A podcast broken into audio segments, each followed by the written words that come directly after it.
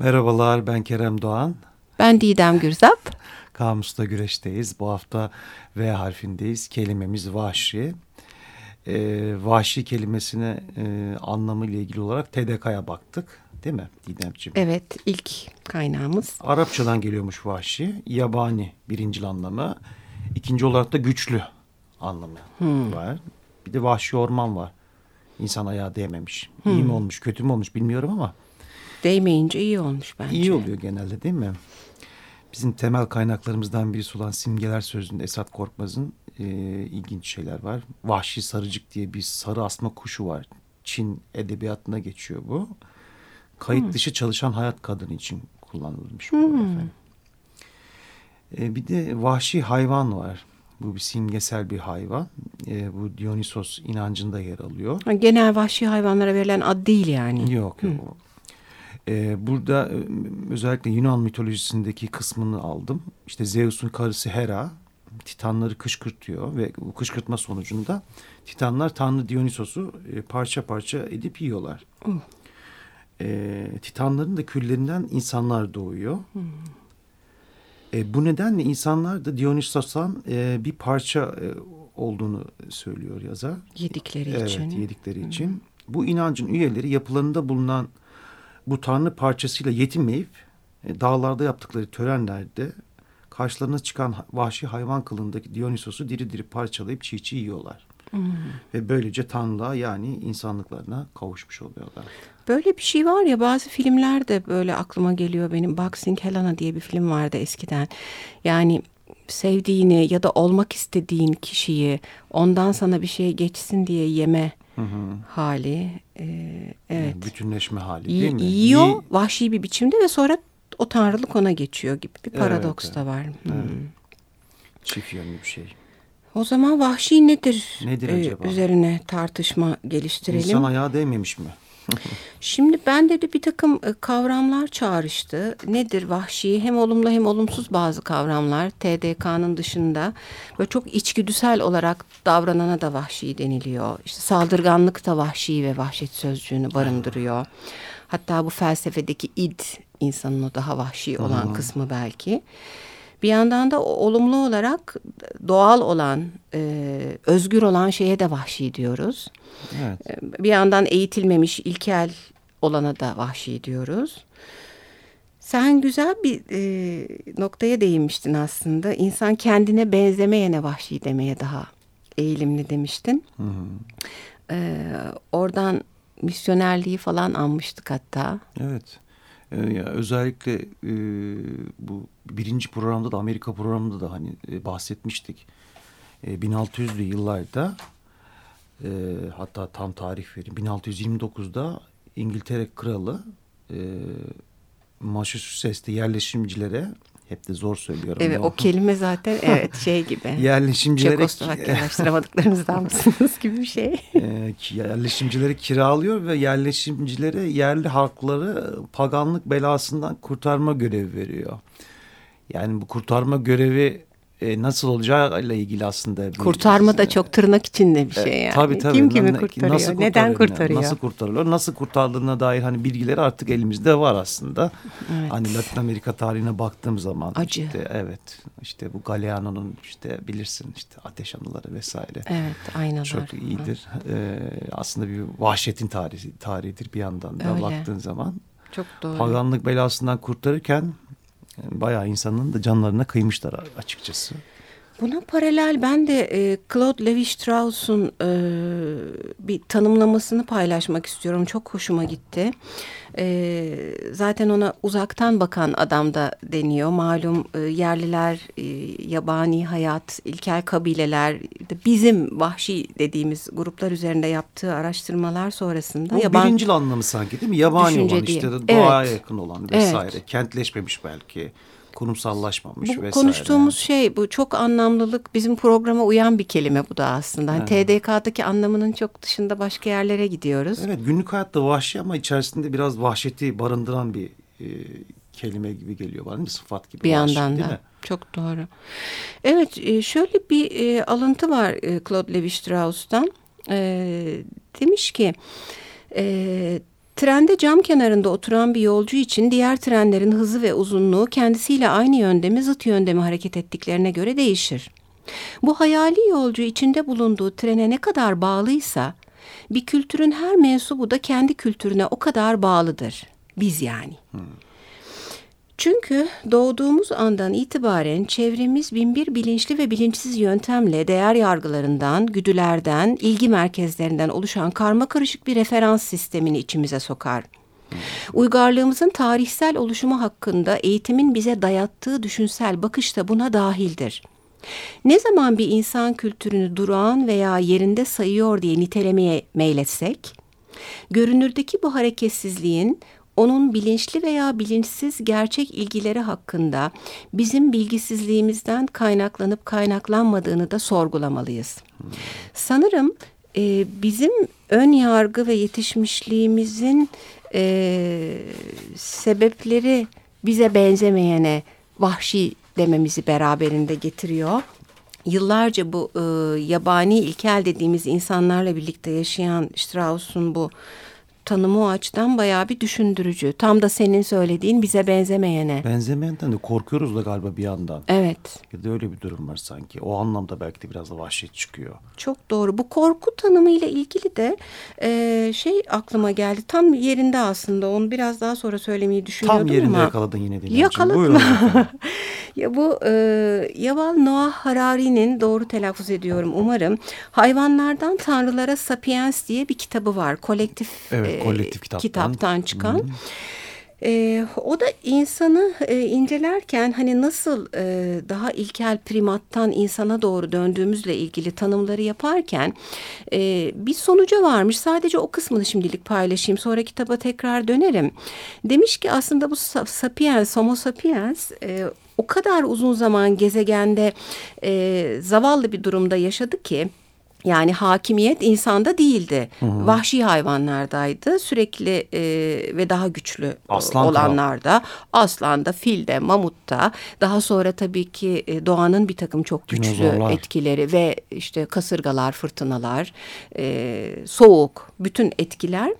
Sonuçta... Vahşi hayvan belgeselleri neden sürekli seviliyor? Daha çok değil mi? Ben onun bir araya girdim ama. Çok seviliyor, haklısın. O bir tartışma başlığı aslında. Bir de konuşabiliriz. Şöyle Şöyle demiş aynen okuyorum. Gezegendeki büyük avcıların çoğu muhteşem yaratıklar. Milyonlarca yıl süren hakimiyetleri sayesinde kendilerine olağanüstü güveniyorlar. Sapiens ise adeta bir muz cumhuriyetinin diktatörü gibi. Daha yakın zamana kadar savandaki orta halli yaratıklar olduğumuz için hala korku ve endişelerle doluyuz. Orta ve halli yaratık. orta halli tabii hatta orta halliden bile kötü olabilir. Ve işte diyor bu yüzden bu da bizi fazlasıyla zalim ve tehlikeli kılıyor. E, bu düşünce tez bana hayli ilgi çekici geldi. Senin bu korkuyoruzuna paralel olarak aslında o kadar uzun milyonlarca yıl korkmuşuz ki. Orta halli bir yaratıkken çevremizdeki çeşitli vahşi tırnak içerisinde hayvanlar tarafından korkarak avlanırken şimdi bu kadar kısa süre içinde yani insanın tarihine bakıldığı zaman milyonlarca yılın içinde Hı-hı. çok az bir zaman insanın gelişmesi ve doğaya hakim olması e, bu hızlı güçlenme halinin görgüsüzlüğü de bizi başka tür bir vahşi haline getirdi sanırım. Hmm. Güzel bir saptama bu. Bu bir evet tez gibi değil mi sanki? Hı hı. Keza bu meşhur kitap vardır hani bir kere daha bahsetmiştik. Sanırım gene Amerika'da mı bahsettik bu Jared Diamond'ın TÜBİTAK eski TÜBİTAK'ken basılan e, Tüfek Mikrop Çelik e, kitabında e, insanın gelişmesini anlatır. Niye bazı topluluklar gelişememiştirler ve bazıları şimdiki bu kadar teknolojik. Çok kalın kitap okuyamıyorum diye. Çok kalın evet. Ben de ara ara içinden işe yarar kısımlara bakıyorum. Ee, burada e, aslında insanın gelişmesinde tüfeğin bulunmasının, mikrobun hastalıkların Hı-hı. çaresinin bulunmasının ve çeliğin icadının çok etkili olduğu temel tezine dayanır zaten isminden de belli. Hı-hı. Beni sadece şu e, düşündürdü çok. Tüfeğin bulunması insanı ne kadar geliştirmiştir. Tabii onun bir sürü yeri zapt edip e, bir şeyler yapmasında etkili olmuştur belki ama Köroğlu'nun bu tüfek icat olundu, mertlik bozuldu dizesinde olduğu gibi. Ne güzeldir. Değil mi? Yani aslında vahşi olan tüfek değil midir sorusunu da beraberinde getiriyor. Hep böyle çelişkili hallerimiz var yalnız farkındaysan. Acayip. Bir tanımlayamıyoruz vahşi kelimesine ilgili olarak. Ben bir çelişkiler hatta küçük şeyi yapmışım. Çelişkiler listesi. dünyası vahşi. Ee, şimdi kime vahşi deniyor bir yandan bizim gibi insanlar işte böyle elleriyle yemek yiyen, çıplak gezen, okla mızrakla e, hayvanları avlayan hatta hayvana baktığımız zaman pençeleriyle parçalayan, yiyen böyle Bir ağzından da kanlar şey akıtan. aklıma geldi. Hani bu vahşi be- belgesellerle ilgili olarak vahşiliğe karşı böyle bir insanın biraz da şeyi de vardı. Saldırganlığa böyle e, parçalayıcı olan bir hayranlık da var sanki değil mi bu hayvanlara karşı? Kaplan. O da var. Bir tür mi? saygı. Gene o eski savanadaki halimizin belki uzantıları bunlar. Orta halli yaratıkken saygı da mı duyuyorduk acaba? Yani işte bir yandan tabii o güçlü olana duyulan bir e, Evet, evet. zayıfın saygısı vardır ya. İşte başka kime deniyor? E, ne bileyim işte okumuyor, yazmıyor, görgü kurallarını bilmiyor, hiçbir şey bilmiyor. Buna vahşi diyorlar bazıları. Ama bir yandan da karşısında şunlar var. Hani senin bahsettiğin tezat işte çevreyi yok eden, zehirleyen, ırklar ve etnisiteler arasında ayrım yapıp e, Savaş çıkaran. savaş çıkaran, yoksulu ve koyan. göçmeni kovan, sınırlar koyan, e, atom bombası atan, soykırım yapan hangisi vahşi? Az Sorusu. sonra şarkımız var arada. Evet. Cat Stevens'tan geliyor. Wild World. Now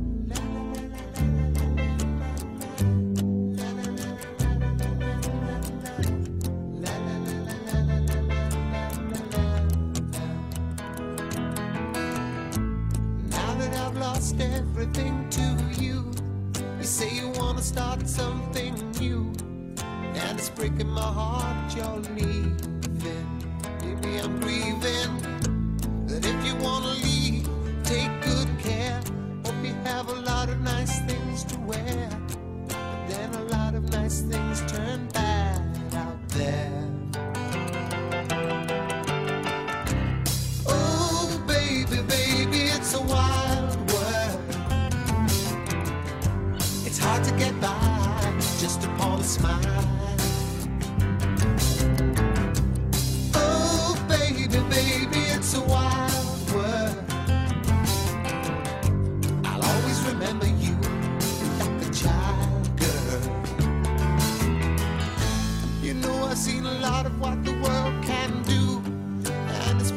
heart in two.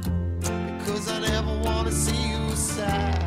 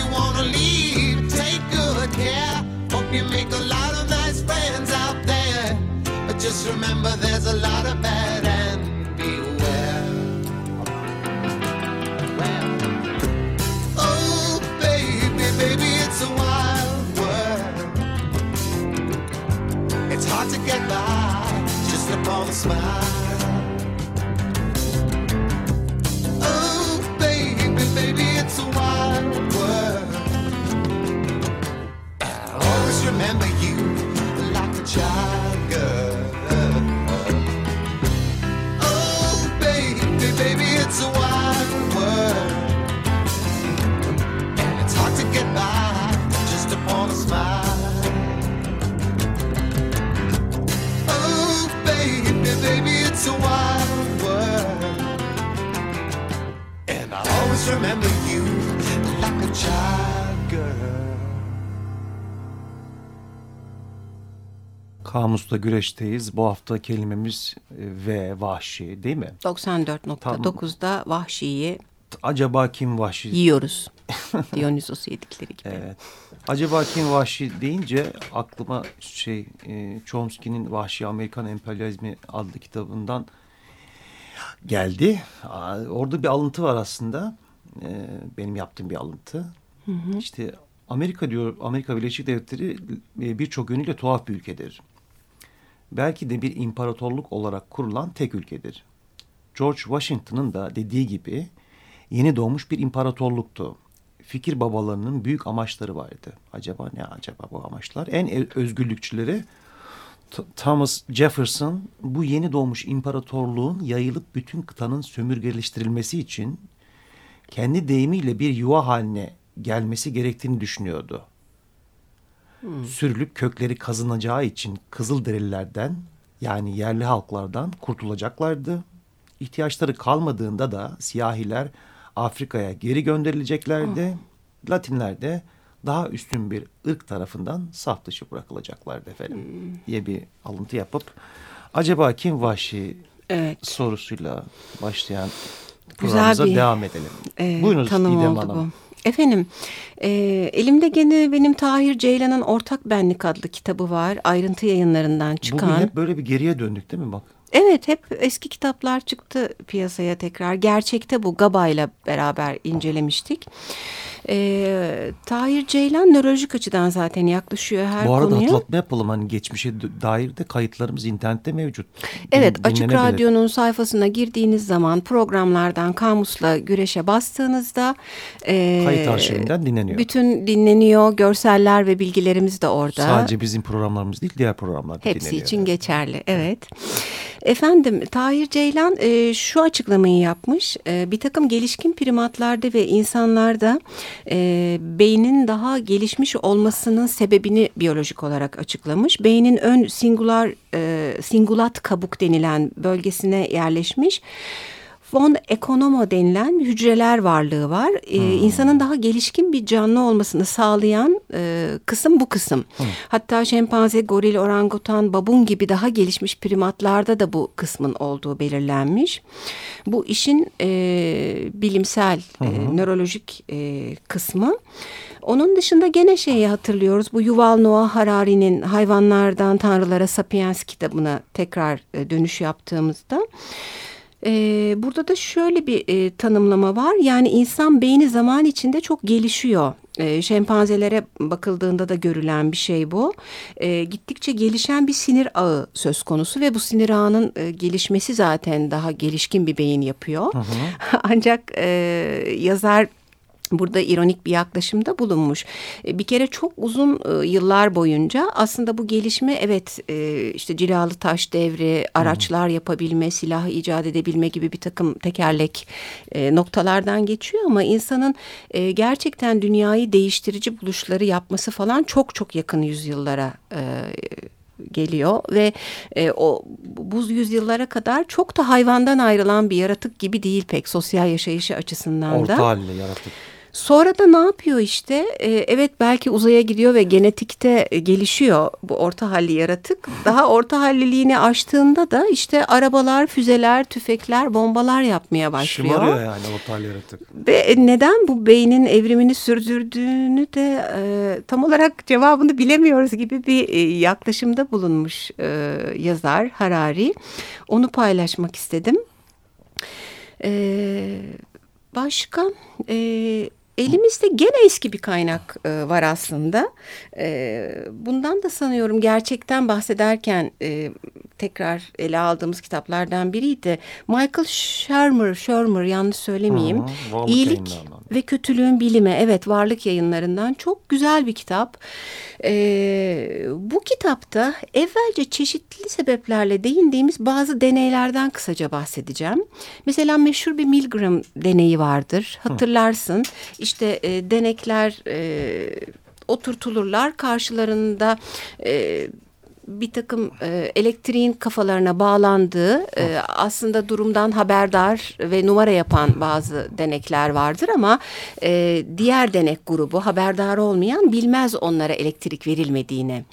E, böyle gittikçe volta arttırılan elektrik verilir karşıdakilere sen basıyorsun yani bir düğmeye. Bana elektrik veriyorlar zannediyorsun. İşte Bu ne önce biçim deneymiş öyle ya? Vallahi böyle. İnsanın aslında itaatiyle ilgili bir şey sorgulayan bir deney. Önce 100 veriyorsun, 200, 300, 450'ye kadar çıkıyormuş. Ve karşılarında tiyatrocular var aslında. Deneyin sonuna doğru gerçekten korkunç çığlıklar geliyor karşı taraftan. Fakat bu Milgram deneyinde şu görülüyor.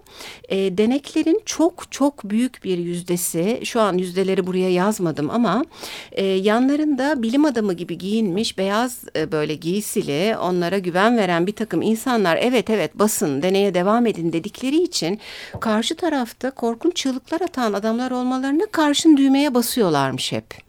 Ben bu deneyi yapamayacağım diyen insan sayısı çok küçük bir yüzde. Şimdi bu bir Milgram deneyi var. Bunu bir kenara koyuyorum.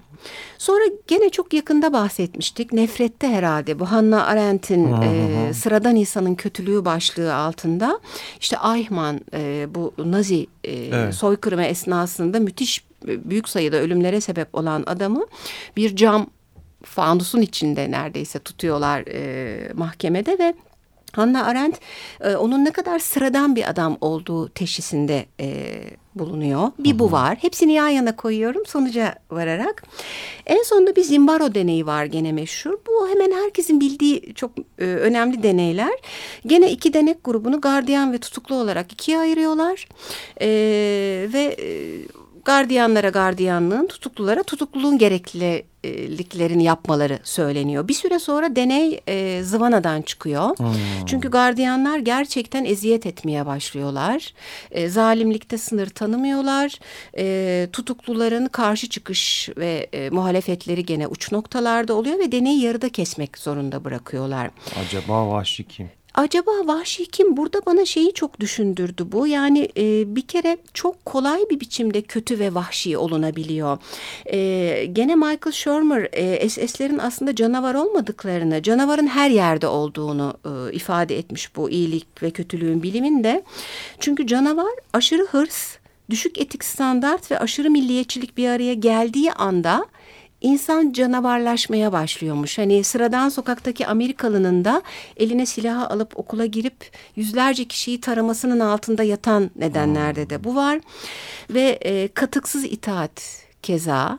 E, yani komutan ya da bilim adamı dedi diye e, on binleri öldürmek ya da düğmeye basıp 450 voltu yöneltmek bu vahşilikle ilgili beni bayağı bir düşündürdü. Doğrudur Didem. Bayağı bir düşündürdü yani. Zamanımız azalıyor. Biraz da sanata bakalım Sanata bence. bakalım. Evet hep sanatla bitiriyoruz. Neler var sende Keremciğim? Ya benim aklıma Conan geldi işte. evet. Değil mi? Vahşi kimyaryalı. Vahşi Conan. İlk 1932 yılında işte Robert Er- Irwin tarafından kaleme alınmış.